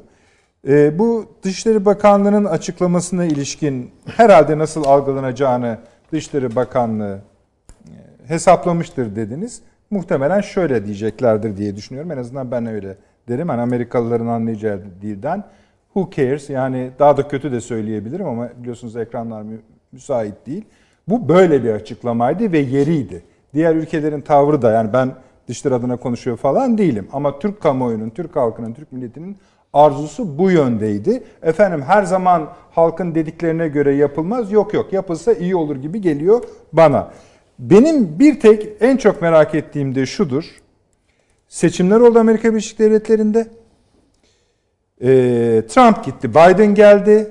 Basit, düzgün tarifiyle. Ama siz diyorsunuz ki olaylara bakarım ben. Bence yanlış olabilir bu. Bütün bu sürecin, bütün dünyadan kaynaklanan pandemisi, ekonomik krizi, geldisi, gittisi, Avrupa ile ilişkileri, Türkiye ile ilişkileri, Orta Doğu'daki durumu, yapmak istedikleri olaylar, olaylar, oradaki e, büyük firmaların oyundaki rolleri, birbirlerine hazırladıkları, yani Amerika'nın iç erimişliği, iç erimişliği şu. e, Biden bu konuşmayı yaparken 370 bin tane ceset duruyor arkada. Bu da bir vaka. Acaba diyorum hani onlarla birleştirsek daha değişik bir sonuç çıkmaz mı ortaya? Buyurunuz hocam. Ee, Avni Bey'in sorusunu unutmadan tabii. Tabii tabii ben notlarımı aldım. Ee, çok teşekkür ederim sorular için. Ee, şimdi birincisi Avni Bey'in sorusundan başlayayım. Trump bitti mi çiftliğine çekilecek mi? Ee, Valla düne kadar e, Trump çiftliğine çekilebilirdi. Ee, dünden sonra ne olacağını ben işin açıkçası öngöremiyorum. Çünkü bakın söyledim Biden yönetimi söylem düzeyinde inanılmaz liberal, yumuşak, kapsayıcı, kucaklayıcı, soft kelimenin tabiriyle e, bir söyleme sahip. Hakikat bu değil. Bir savaşçı bir ekip bunlar. Şimdi Trump'ı e, çok rahat bırakacakları kanaatinde değilim ben. Yani çiftliğine gitmesine izin verirler mi vermezler mi ondan çok emin değilim. Yok onu Dünkü şöyle Taşansı hocam çok özür diliyorum. Söyledim bu Çok özür dilerim Taşans Hocam. Buyurun. Siz bunu söylediniz ya biraz önce Pelosi'den bir açıklama geldi. Ee, Trump dedi şey suçu işlemiştir. İsyana karşı, e, isyana teşvik suçu işlemiştir. Buradan da anlıyoruz ki onlar da bunun kulağını sürükleyecekler. Yani bunu devam ettirecekler. Buyurun kaldığınız yerden. Şimdi bakın bunu yapacaklar. Bunu yapacaklar. Bizim e, tarihimizde 31 Mart vakası vardır hatırlarsınız. E, 31 Mart vakasıyla Abdülhamit Es-Sani Han'ı bağlayan tek bir ilişki vardı. Biliyor musunuz neydi? Çok basit bir şey o. Kitle toplanmış. Ayaklanan kitle.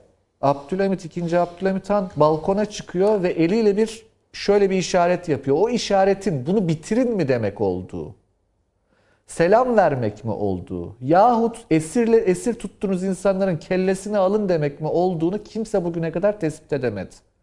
Ve e, Han'ın bu isyanla bağlantısına dair başka bir şey de tespit edilemedi. Bakın bu siyaset böyle bir şey. Yani şimdi siz çıkıp bunlar vatansever çocuklar derseniz eğer adam Kapitolü yağmalarken bu davayı açarlar. Şimdi Trump o yüzden ne olur bilmiyorum. Cumhuriyetçi Parti'ye geldiğimizde Trump'la beraber. Bakın Trumpizm diye bir şey var artık. Yani bu Çay Partisi'nden başlayan bir süreçti zaten Cumhuriyetçi Parti içerisinde Avrupa faşizmini andıran esintiler taşıyan başka bir yaklaşımı Cumhuriyetçi Parti'nin içinde. Yani bizim anlayacağımız Türkiye terminolojisiyle söyleyecek olursam merkez sağ bir partiydi Cumhuriyetçi Parti. Trumpizm başka bir şey. Hani bunun adını bizim e, entelektüel camia, akademiya falan popülizm, popülizm, ıvır zıvır, yok otoriter, popülist, e, popülist otoriteryenizm, sağ popülizm falan bir sürü zırvaladılar. Hiçbiri değil efendim yani görüyorsunuz kitleyi. Bunun adı bir tane, bunun adı faşizmdir bunun adı. Ve şimdi e, Cumhuriyetçi Parti böyle bir yarılma yaşıyor. Ve Cumhuriyetçi Parti'nin eski merkez sağ kimliğine kavuşması çok çok zor. Çünkü Trump artık ciddi bir figür. Ve bakın faşizmin her zaman temelleri vardır.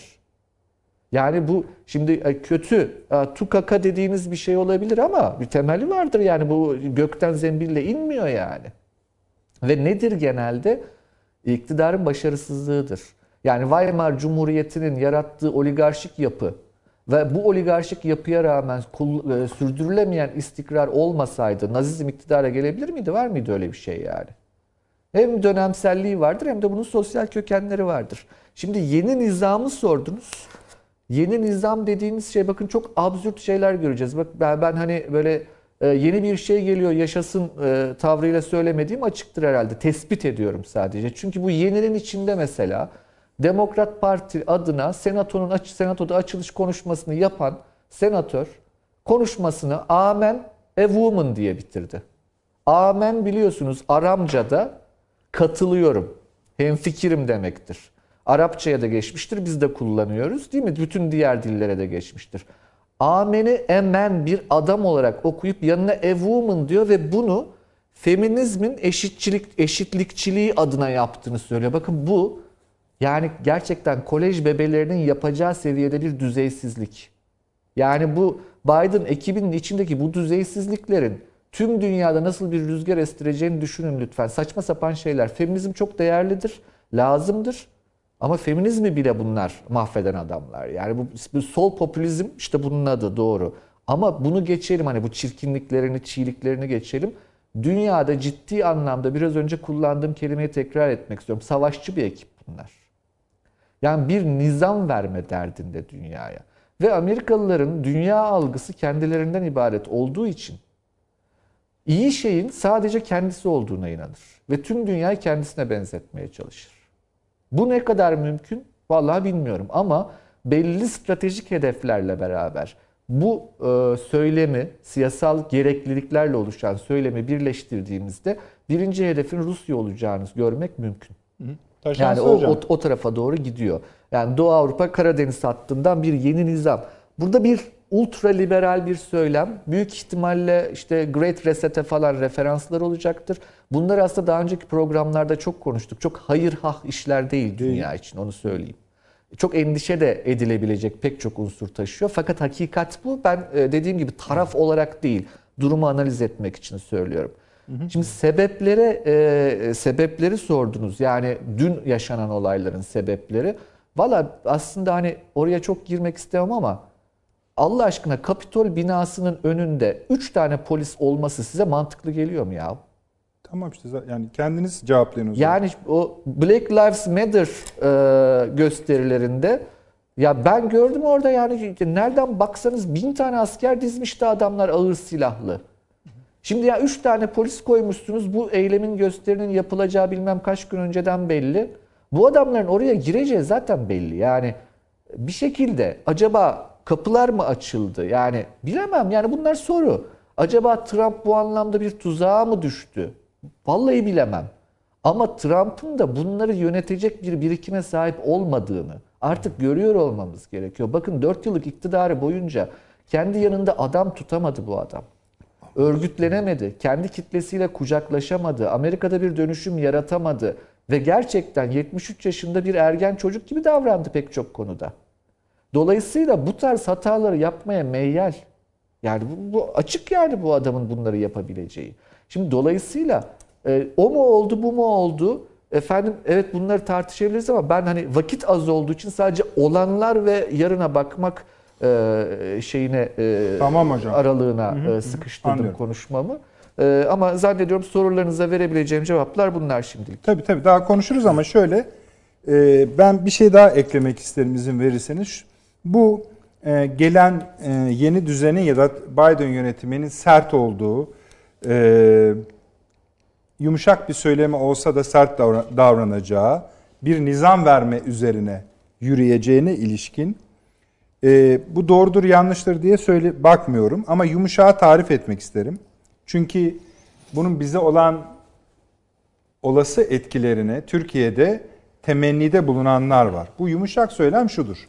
Demokrasi, insan hakları, şu hakları, sair, daha çok işte yani esasında Biden yönetiminin Türk siyasi iktidarına bakışındaki rahatsızlıkların genel olarak bütün rahatsız olduğu ülkeler için kullanılması diyebiliriz yumuşak söyleme. Sert söylem ise eğer şuna otu- oturuyorsa, siz hani konuşmanızın başında dediniz ya, Trump hiçbir yere fethetmedi. Bu artı mı eksi mi ben bilmiyorum. Yani bu belki de alkışlanacak bir şey. Fetih falan diye bir şey kalmadı çünkü.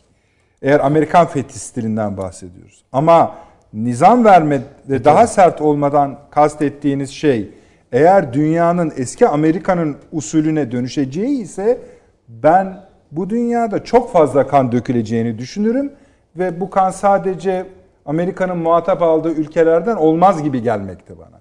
Bunları da zamanı gelince konuşuruz. Süleyman Hocam bu bölüme kadar. Ee, yani iyi oldu tabii bu programı zenginleştiren bir şey. Gayet Fark- çok farklı farklı. Bir de Öyle. e, bizim programın e, bir özelliği o hakikaten sizin de e, titizlikle programın sahibi olarak dikkat ettiğiniz şey.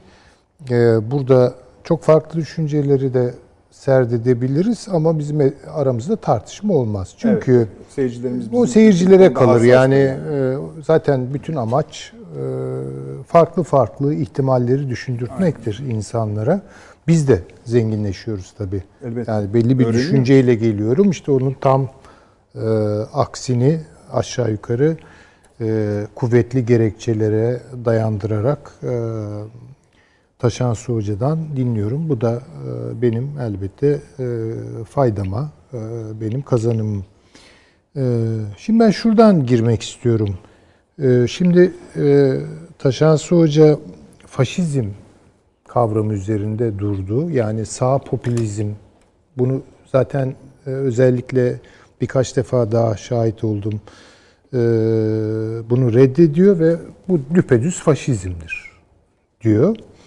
Ee, ama diğer cenah için sol popülizm kavramlaştırmasını e, tahmin ediyorum kabul ediyorsunuz değil mi Taşansı Hoca? Yani bugün Demokrat Parti sol popülizm yapıyor ama e, öbürünü artık popülizm de paklamıyor. Daha ileri bir şey söylemek lazım. Bu faşizm. Şimdi ben bu faşizm kavramının e, İkinci Dünya Savaşı'ndan sonra e, insanlığa yaşattığı o ağır bedeller e, sebebiyle çok speküle edil- edilen bir kavram olduğunu düşünüyorum. Yani çok kolay kullanabiliyoruz bunu. Faşizm diyoruz. Ee, hatta hatta mesela Nazizmle faşizmi de aynı kefeye koyuyoruz. Halbuki doktriner temelleri açısından bakarsak birbirine zıt iki bakıştır bu. Yani bir Nazi daha çok Fichteci felsefi temeller üzerinden önce ulus der. Yani Ein Volk der. Biri millet, biri devlet Ama şimdi bak, evet ama öyle öyle ya bunların bir sıralaması var. O sıralama çok önemlidir. Ein Volk der yani. Sonra işte Ein Land, Ein Staat. Yani tek bir ulus, tek bir yurt ve tek bir devlet. Devlet bu mertebelendirmede üçüncüdür. Birinci değer değildir. Yani Hegel'e giderseniz Hegel'den Nazizm doğmaz. Çünkü Hegel daima devleti ulusun üstüne koymuştur. Ama faşizm, evet faşizmde bu böyledir. Yani önce devlet.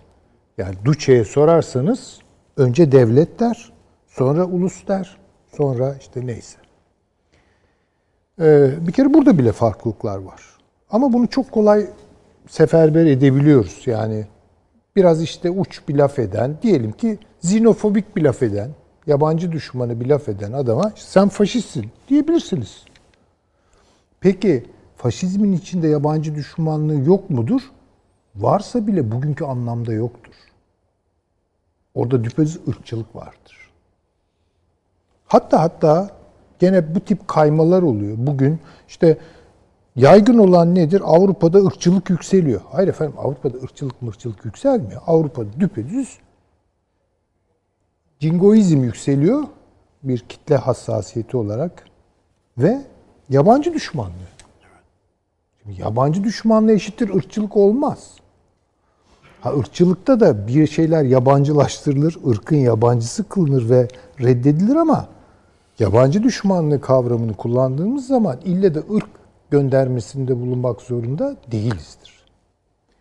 Şimdi bu çerçevede Trump'a oy veren işte 70 küsur milyon ama daha reel olarak dedi ki e, Taşansı Hoca 25 milyondur bu işin neti. Yani bürüttür diğer hesap. Neti 25 milyon dedi. Tutalım ki öyle. Bunlar faşist midir? Hayır bunlar faşist falan değildir. Benim düşüncem asla o değil. Değil, Bunlar kitlesi. yabancı düşmanıdır. Tabii ki. Irkçıdır. Tabii ki. Ama faşizm deyince başka bir şey anlaşılır. Yani önce devlet diyen bir bakış anlaşılır. Bu adamların Amerika'da zaten devletin öyle bir karşılığı yok ki. Yani, yani Amerika'da faşistler de vardır. Faşist yazarlar. Bir dönem ben bu e, Amerika'daki faşizan düşüncenin temsilcilerini falan okumuştum. Ama olmayan bir şeye gidiyorlar. Yani karşılığı olmayan bir şey. Çünkü Amerika'da önce devlet bu manada yok. Faşizm Avrupa'yı bir kavramdır. Ve Amerika'da faşizm falan olmaz. Amerika'da ırkçılık olur. Bakın tekrar ediyorum. Yabancı düşmanlığı zaten olur. Irkçılık zaten siyah beyaz ayrım üzerine kurulu. Hoşgörüsüzlük, e tamam. Her hoşgörüsüzü de faşist diye nitelersek o zaman gene işin içinden bence çıkamayız. Ee, başka bir boyutu daha var. İster Nazi olarak bakın, ister e, faşist olarak bakın. Yani hangi parametreyi kullanırsak kullanalım.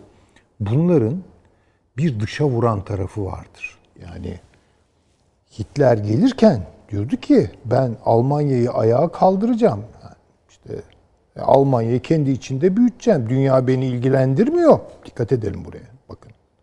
Dünya beni ilgilendirmiyor. Bana ne Rusya'dan, bana ne bilmem Polonya'dan falan demiyordu ki adam. Grossland diye bir şey ortaya atmıştı. Yani ben savaşacağım dünyayla. Dikkat edelim. Naziler açısından koyuyorum. E Mussolini de bundan farklı değildi. O kendi akordunda, kendi frekansında benzer şeyler. işte Etiyopya'ya saldırdı, bilmem ne yaptı zamanında. Ee, belki falancistler biraz farklıdır. Yani Franco'nun temsil ettiği veya Salazar'ın temsil ettiği yani oralarda belki bazı farklılıklar. Ama faşist diyorsak, Nazi filan diyorsak, bu kavramları kullanıyorsak Trump'tan da bunu beklememiz lazım. Halbuki Trump tam tersini söylüyor. Diyor ki ya bu silahları ne yapacağız biz diyor. Kiminle savaşacağız biz diyor. Askerlerimizi çekelim diyor. Olmuyor. Yani bu faşizm kavramı bence hiç oturmuyor. Ee, Taşan Hoca'nın affına mağruren söyleyeyim. Ee, devrim, dönüşüm kavramları da evet yani ona katılırım. Ee, büyük bir hayali var. Daha doğrusu ben buna hayal de demem. Biden'ın fantazmagorik bir dünyası var. Yani Biden'ın bir fantazisi var. Ve bugün bütün o demokrat yönelişler o fantazi üzerine oturuyor. Ben benzer bir şekilde yani Taşansı Hoca'nın yaptığını biraz projekte edip e, demokratlara uyarlayayım. Demokratların reel oyu kaçtır acaba? Onu düşünelim. Şimdi biliyoruz ki bu Hispanik oylar ve e, özellikle siyahların oyları şaşırttı. Şimdi bu adamlar tabii ki bu ırkçı adamların, vaspçıların falan hışmına uğrayan adamlar bir anlamda güvenli bir liman gibi sığındılar demokratların limanına.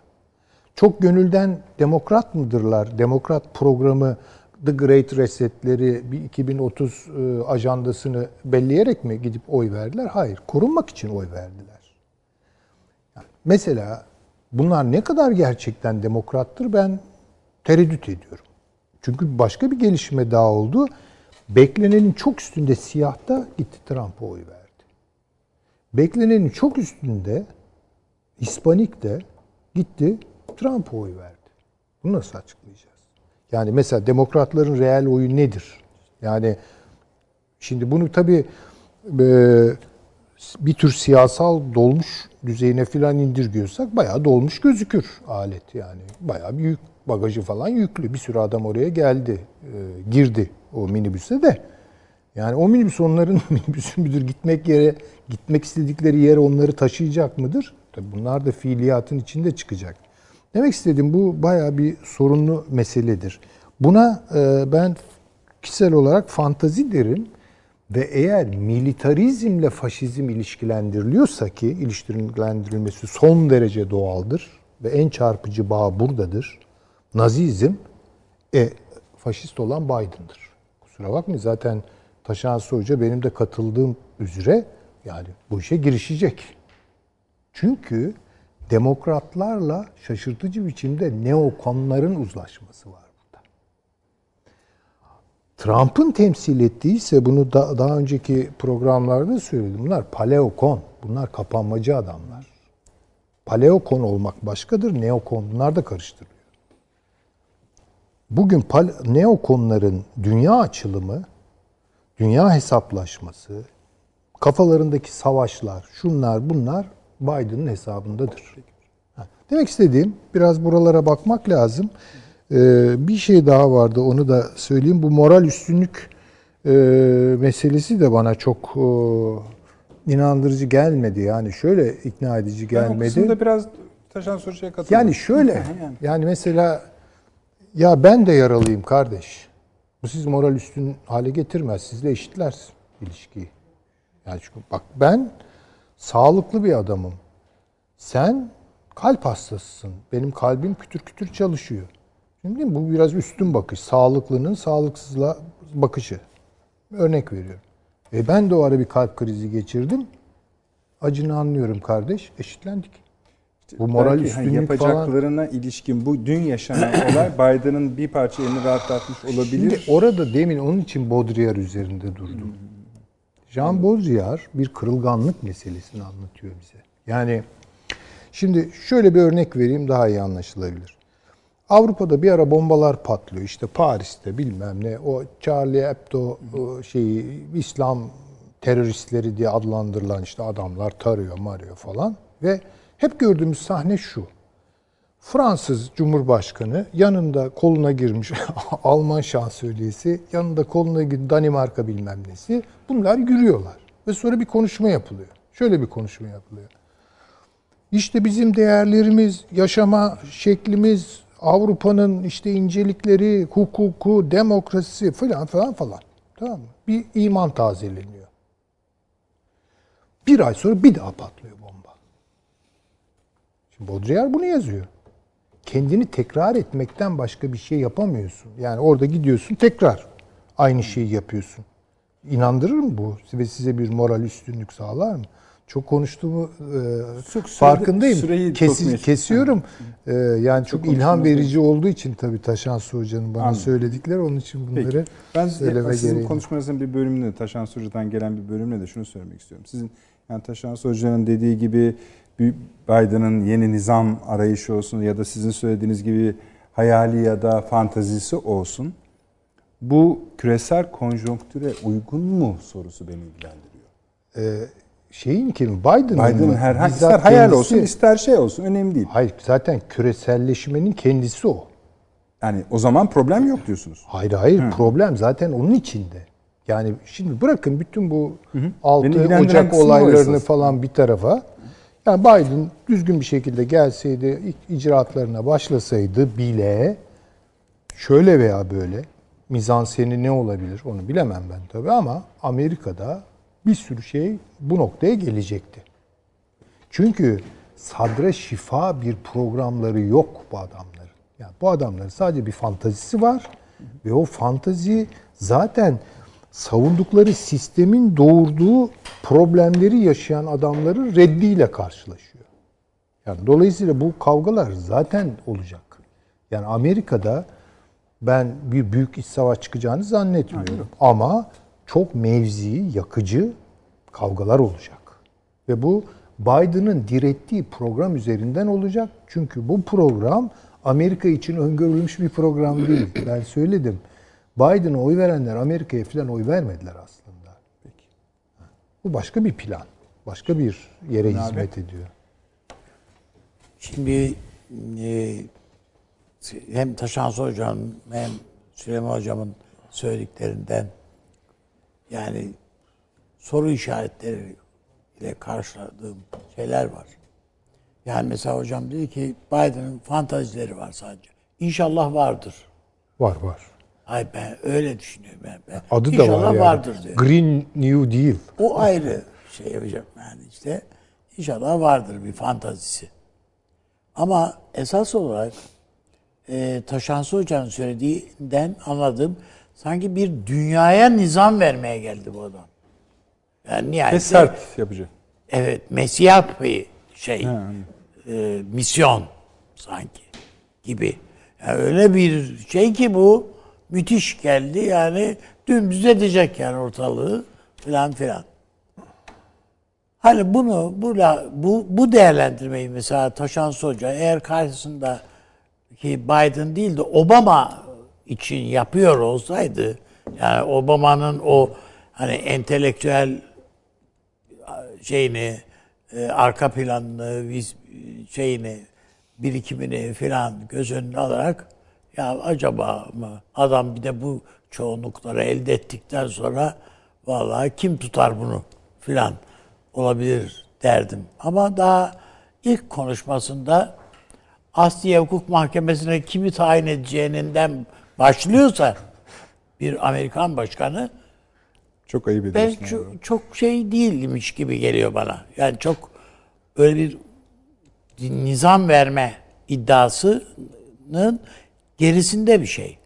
Sonra yarın öbür gün karşı karşıya gelebileceği masaya oturup mesela konuşmasında ya bu olaylar, yaşadığımız olaylar Rusya'da veya Çin'de olsa veya Kore'de olsa yadırgamazdım dese ayrı bir şey ama Putin diyerek yani iki bir o da bir başka bir süper güç yani. Bunun başındaki adamın ismini vererek yani yarın öbür gün Dışişleri Bakanı'nı göndereceğin adam bu. Ya Oturup konuşacaksın yani.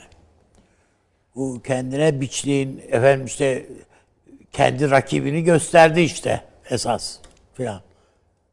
Onu mu gösterdi yoksa kendisinin siyaset bilmezliğini mi?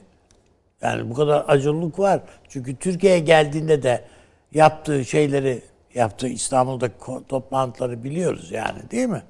Efendim, e, Türkiye'de yargılanan bir takım insanlar, bu- bunlar haklı yargılanıyor, haksız yargılanıyor, fark etmez. Gel dersin ki kardeşim bu adalet sisteminiz niye böyle işliyor falan diye bunları Tayyip Erdoğan'a söyle. Ben bunları onaylamıyorum. Yani bunları eleştiriyoruz filan filan de.